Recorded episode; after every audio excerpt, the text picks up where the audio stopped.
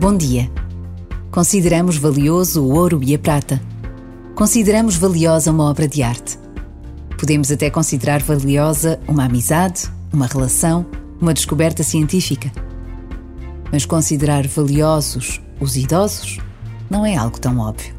Por isso mesmo temos de agradecer a quem não desiste de anunciar ao mundo que os idosos são valiosos, que devemos cuidar dos nossos pais, dos nossos avós, com o cuidado e o amor que merecem.